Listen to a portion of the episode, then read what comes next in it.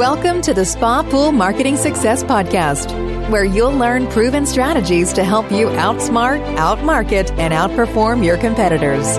Every episode is jam packed with tips, tools, and tactics designed to drive more traffic, generate more leads, and increase sales. Now, here's your host, David Carlton. Today's podcast is going to be about three things you should never do on your website and five must haves for business owners. Let's start off with the never do's. Number one, never send traffic away from your website. Generally speaking, you never want to send visitors away from your website. You've spent a lot of time, money, and resources to attract website visitors the last thing you want to do is send them away, as they may never come back. An important exception is when asking visitors to leave a review on websites like Google or Facebook. How does a website inadvertently send visitors away? Well, some provide links to partner websites or offsite resources like credit applications or vendor sites. Before deciding to add an external link, Ask yourself how important these offsite links are and how they help you grow your business. Here are two ways to provide your visitors access to external information without sending them away from your website. Number one is have a clickable link open a new page, keeping the original page live and visible in the browser. This way, when your visitors exit the linked page, your original website's page is still there. And number two is include the information in an iframe. This way, the contents of one website appear as a page right within your own website. Ask your webmaster if this is an option for your website. Never do number two. Never use splash pages or welcome to our website or click here to enter. You only get so many clicks out of a prospect when they come to your site. Don't waste them on splash pages that say, Welcome to our website or click here to enter. Number three, never add a newsletter sign up form if you don't publish anything. It frustrates consumers. People generally aren't looking to get more newsletters in their inbox. However, if you do offer this option, then by all means send out a newsletter. If someone takes the time to opt in, it means they really do want to hear from you. Now it's time to talk about website related must haves for business owners. Number one is know who owns your domain name, your website URL, your website address.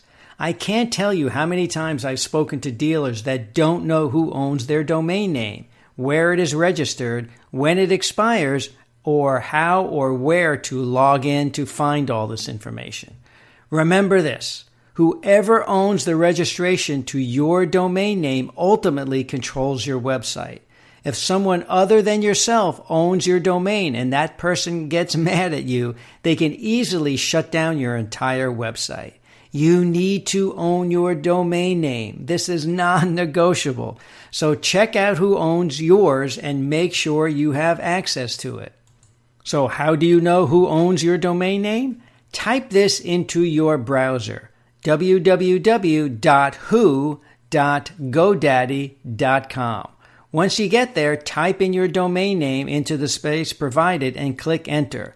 The results will give you all the information you need to know about who owns your domain name, when it expires, and where your website is hosted. Number two, obtain admin level access to your website, hosting, and registrar. You need to have the highest level access to your website and hosting service, even if someone else manages all this for you. This ensures that no one can ever lock you out of your own website and hosting. You should also have complete control over your domain registration, your domain registrar. Examples of domain registrars are sites like GoDaddy or Network Solutions. There are many others, so be sure you know yours. Number three, make sure Google Analytics is enabled on your website. You can't improve what you can't measure. Google Analytics is free software that you can easily add to your website to give you detailed information about how much traffic comes to your site, how long visitors stay, and what pages they click on. I'll be having a future podcast on Google Analytics, which will go into much more detail. But for now, be sure you have it on your site and you have full admin access. Number four, set up Google Search Console.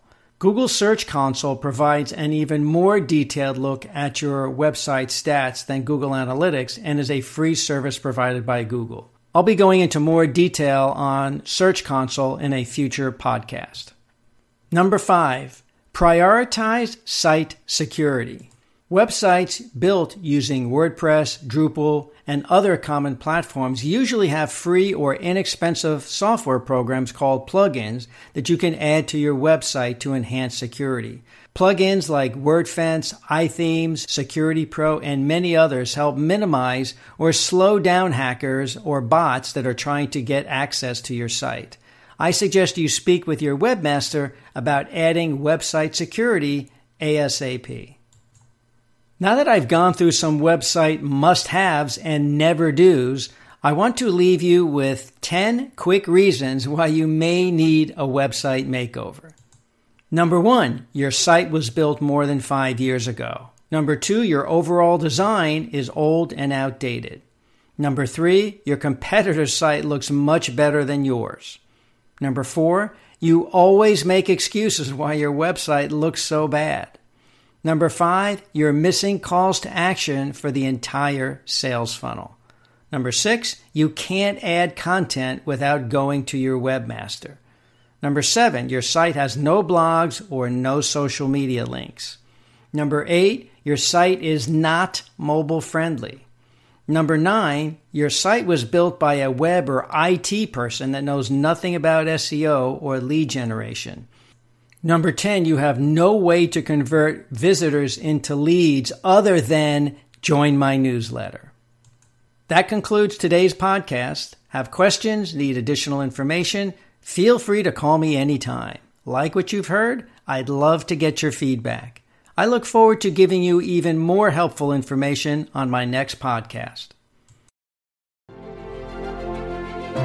That's it for this episode of the Spa Pool Marketing Success Podcast. Have questions? Need additional information? Or just want to talk about your business? Feel free to call us anytime. Thanks for listening, and we look forward to giving you even more helpful information on our next episode.